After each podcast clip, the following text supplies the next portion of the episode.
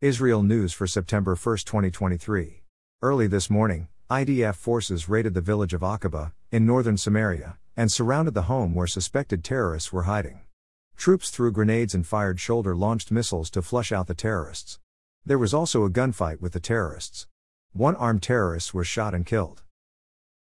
IDF Sergeant Maxim Molchanov was killed in a terror attack at the Maccabim checkpoint near Modi'in yesterday. The terrorist, a 41 year old father of five from a nearby village, rammed his truck, which had Israeli plates, into soldiers and civilians on the side of the road and then collided with another car. Five people were wounded in the attack. The terrorist was shot and neutralized by soldiers when he attempted to drive through the checkpoint. Sergeant Molchanov was a lone soldier who immigrated from the Ukraine. He was also a bone marrow donor. The National Security Council warned of the threat of abductions of Israelis and Jews outside of Israel over the upcoming Jewish high holidays, by Hamas and Islamic Jihad. In recent months, there has been significant progress in the negotiations toward the signing of a free trade agreement, FTA, between Israel and Japan.